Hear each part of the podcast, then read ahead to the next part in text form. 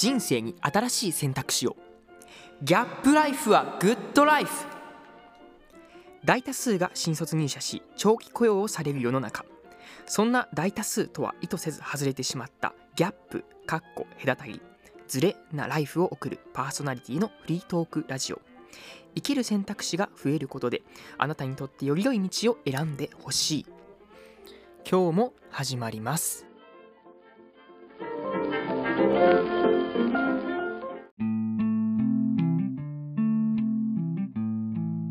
はいではですねえっ、とギャップライフブラザーズ第2回目の収録第2回目といいますかね今日が、えー2日目の収録になってるんですけども、ね。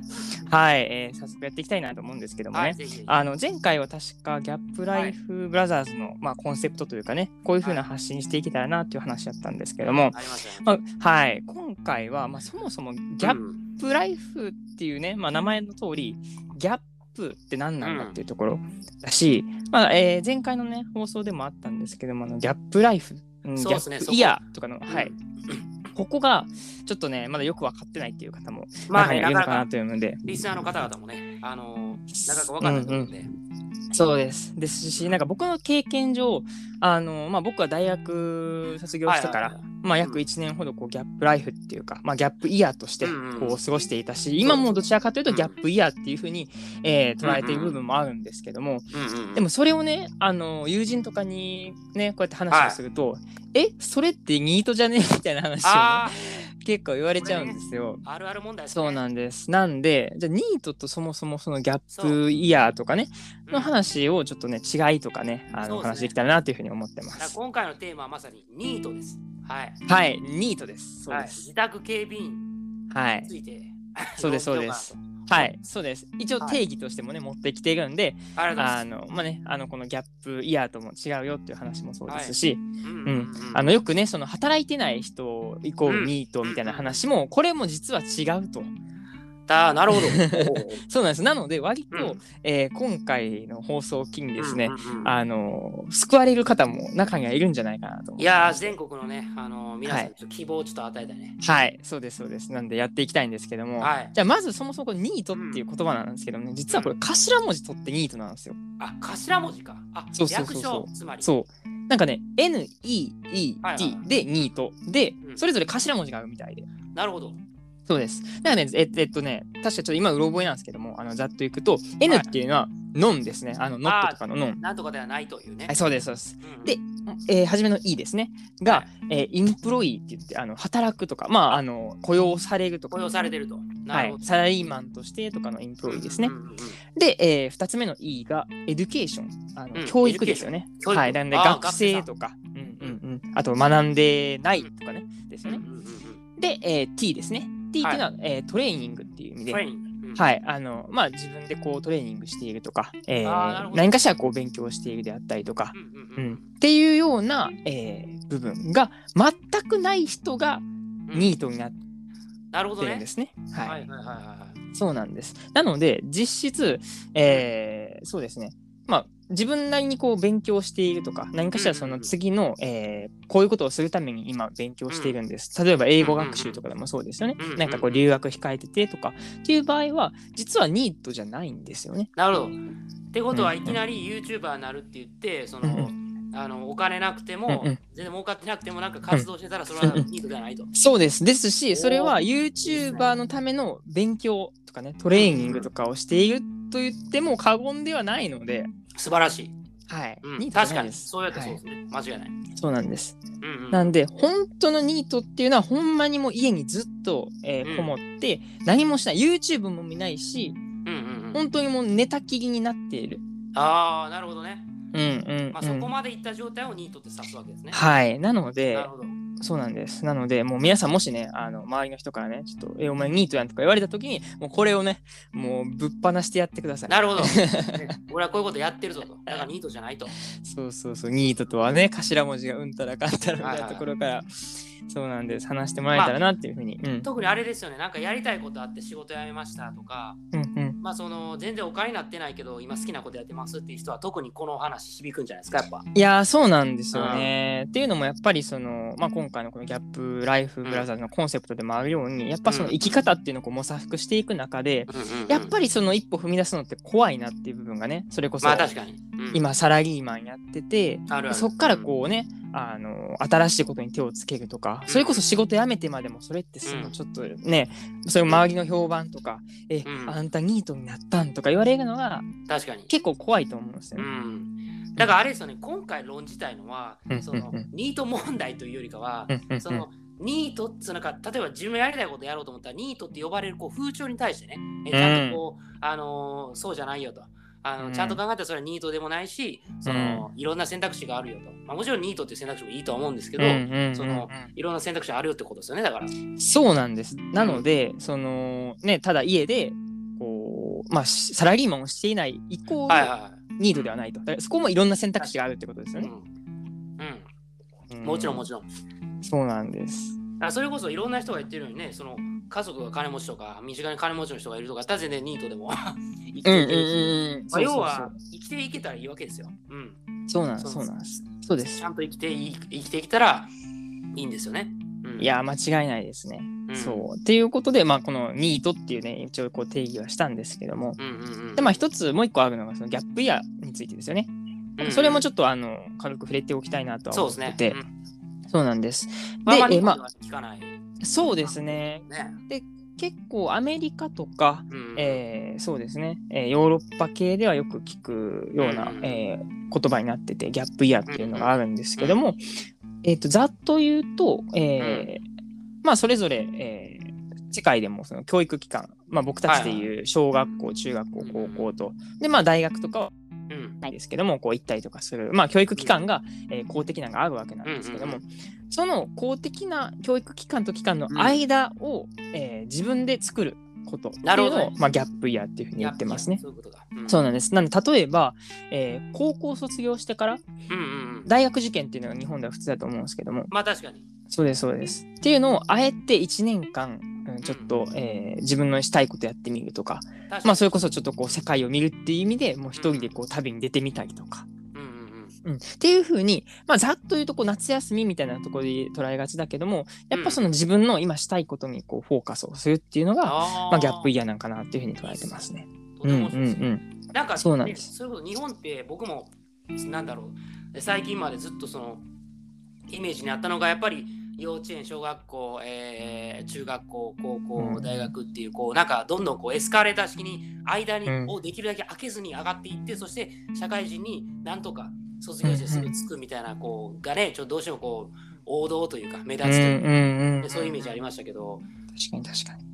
そうかあえて自分でその間を開けるんですね。そうです。だからまあそこは目的としてやっぱりその本当にその自分がどういうふうにこう自分の人生を生きていきたいかであったりとか、えーまあ、自分がこう好きなことっていうのも案外そのの見つけるの難しかったりする。中で、うん。まあ、まずそのちょっとでも興味あったことをね、うんうんうん。えー1年間かけてやってみたりしたらやっぱ全然違うのかなと思ったり、いやー全然違うね。うんうんうん、あとは、まあ、大学に入るにあたってですよね、うんうんうん。結構その、まあ、日本やったら、まあ、僕はの中で周りの友達とか見てたらそうなんですけども、ちょっとこう学部とかを選択するのミスったっていう人がね中にあはいてそうそう。まあそれはね転部するとかもありなんですけども、はいはいはい。っていうよりかはもうそもそもこうギャップイヤーとかで自分がほんまにしたいこととかをある程度ぼんやりした中で作っておいてからそれこそ大学で深く学ぶであったりとか、まあそもそも大学に行かへんっていうような選択肢にもなるかもしれないですし。確かに確かに。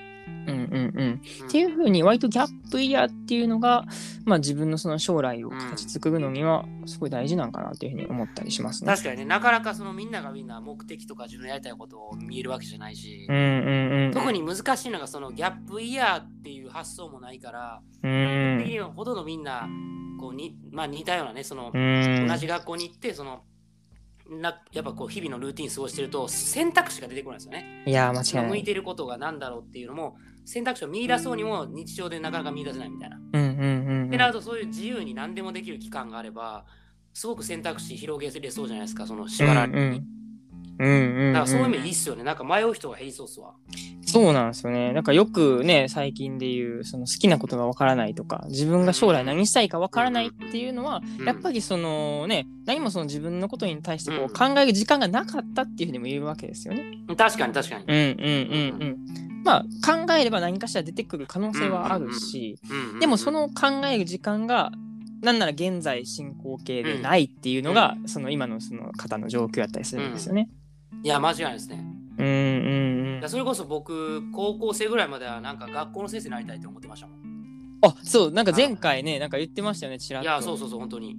確かに でもそれっうんて基本的に、あの、周り見渡してよく見てる大人が先生しかほとんどいない。いやー間違いないですよそうなほんまに。そうなんですよ。いや僕もそうでそうそう学校の先生になるっていうのはまさにうん。身近な大人っていうのが家族もしくは学校の先生っていうのがありますよね。そうそうそうそう。っていうようなあの発想になっちゃいましたね、やっぱり。いやーそうですよね。だからうんうんそう将来の夢とかもね結構ありきたりになっちゃったりとかねうん、そのしちゃうんでまあそ別にそれが悪いかどうかっていうよりかはほんまに自分に合ったものなのかっていうところは、なんかね問い直す部分でもありますもんね。そうなんですよ。ううんんうんうんだからあえてそういう空白の期間作って、うん。もういろんなものを見てみるっていうのは、いやー、今後必要なんじゃないですか、このいわゆる風の時代ってやつですか？ああそうですねそう風の時代っていうのもキーワードになりますよね。うん。確かに確かに。ね、風の時代の話もなんかしたいんですけどもでもはい、確か僕の知識が合ってるかどうかみたいな部分もあるんですけどもちょっとはいはいさらっと述べてみましょうか。うんうんなんかそもそもなんか僕の認識ではそう、うんあの一応僕のあれです個人のラジオで風の時代についてのなんか書籍要約みたいなのをしたんで、うろ覚えになるんですけども、ちょっとお話をしますね。うん。はい。まあ、そもそも、えーその僕たちが生きている時代っていうのはこう、うんうんうん。大体4種類ですね4つの、はいえーグループがあってそれが、うんえーその何周期間にわってこう繰り返されているっていうのが、うんえー今のこの時代になってるわけですね。うんうんうんうんなんかた例えば4パターンで ABCD っていうのがあった時に ABCD がこう繰り返されていくっていうのがあって、で今がその中の一つ。それが、うん。えー風の時代ってことなんですけども、じゃあ前回は何かっていうと、えー土の時代やったっていうふうに言われているみたいで。なるほど。なんか土っていうのは結構その硬く、えー土台がしっかりしたっていう部分で、結構組織もこう強固になってたりとか、うん。まあ、あと土っていうものは結構目に見えるっていう部分があるから、うんやっぱそのお金であったりとか、えーうん財産とか物とか、うん、この所有をするっていうのに結構重きを置いてたっていう部分があるみたいで。確かに。うんうんうん。まあ、どちら今シェアの日、シェアの時代ですもんね、今どそうそうそう。なんか最近でいうシェアリングエコノミーっていうんですかね。なんかタクシーでも最近言ったウーバーとかね。確かにあの車っていうのは持たずにただその、みんながそれを使ったりとか、うんうん確かに家もそうですよね。確かなんかシェアリングのなんかエアビかなんかね、うんうんあったりしてて。それもあるぐらいなんで、うんうん。まあその風の時代っていうのは、えーまあ、土とは、えー反対にねそのうん。見えない部分なので、見えない部分に価値を置くっていうところ、うんうんうんそれこそ人のつながりとか、うんうんううん。ん、ですごいその風通しがいいっていうまさに字の通りなんですけども。いや、マジだからこそ、うん。えーまあ、視野ができたりとか。うん。本当にその柔軟なその組織づくりとか生き方とかができたりするっていう意味では、うん。まさしくこのギャップライフブラザーズのこのコンセプトは結構当てはまったりするんいや、じゃな間違いないですねね。。これはううんんうんうん。やっぱ我々はそういう、こうね、今の社会でこう生きづらさを抱えている皆様にね、向けて何か、えー少しでもこうためになる話ができたらなと思って、実際にそういうちょっとその、えー風のようにね、生きてる、我々が実験中の我々が喋ることですごくこうリアルさを届けれるかなと。確かに確かに。思ってるんですけども、そもそもね、今回のそのギャップイヤーとかね、うんうんうん。まあ、いわゆるそのみんなが言うニート、定義じゃない、そのみんなが言うそのイメージのニートっていうのをやってみると、あの結構助け合いとかがいかに大事かっていうのが身に染みてわかるんで、うんうんうん。逆にいいんじゃないかと。本当いろんなこと勉強になりますよ。その確かに確かに。どうやどういうふうに税金払ってるのかとかもそうだし、うん。どういうふうに仕事って成り立ってるのかもそうだし、うんあのすごくあの一人になることで理解できるっていうのはいっぱいあるんですよ。確かに。あり本当に。ますね。そう。この国というか世界の仕組みを知ることだけどやっぱそれまでって学校なり会社内でいろいろややこしいことはやってもらえるけども一回そのギャップイヤーとかでもう本当に一人で放り出されてみると、本当いろんなことが、あの、たなんだろうな、体で覚えられるというか、うんうんうんうんそうそういう意味では、まあ、逆にその、二十歳超えてから、ギャップイヤーやるっていうのもおもろいと思いますね、逆に。うん。確かに。そうですよね。なんかそこで行くと、そのね、サラリーマンとそのフリーランスみたいなところでも、やっぱりその、うん。えーまあ、ざっとね、分けるとしたら依存している、その社会、うんうんこの組織に依存しているのかしていないのかっていうところでも、うんうんまあ、その依存しない、こう手放すことによって見える世界っていうのもあるわけですもんね。いや、間違いない、間違いない。確かに確かに。うんそうそうそう例えばあれですよね、税金とか、はいはい。あの、どうやって調整するのかであったりとか、そうそうそうそう。確かに確かに。会社やったら確かねそう、ちゃんとこう、うん確かに確かに確かに。っていうところとか、そういううんこう世の中の仕組みがね、わかるんですよ。うん本当に簡単な仕組みうが。実際自分にそういうなんか、あの、書類が来たりとか、ねそういうこう、ちょっと保険料払うとか、年金払うとか、いろいろあるじゃないですか。うんうんうんうんそういうのも実際自分に来るし、なんかその、なんかね、実実践って言い方はあれだけども、本当に学べるというか。確かに。そうなんだよね。確かに確かに。とか、まあいわゆるその仕事に関しても、あの、よくいろんな書類書いたりとか、まあ、僕一回サラリーマンしてることあったんで、うんうんうんうんまあ、なんて言うんですかね、そういろんなこう手順があるわけですよ。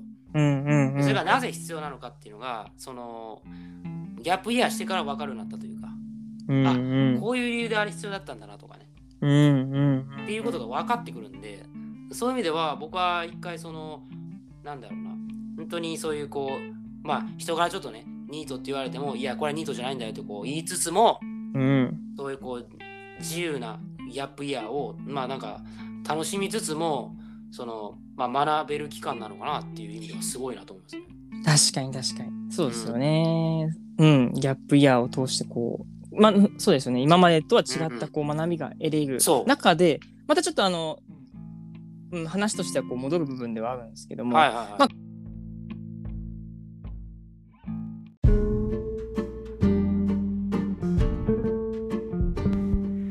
ギャップライフブラザーズはいかがでしたか？人生の新しい選択肢は意外と身近であなたを待っています。それでは次回のラジオもお楽しみください。グッドライフ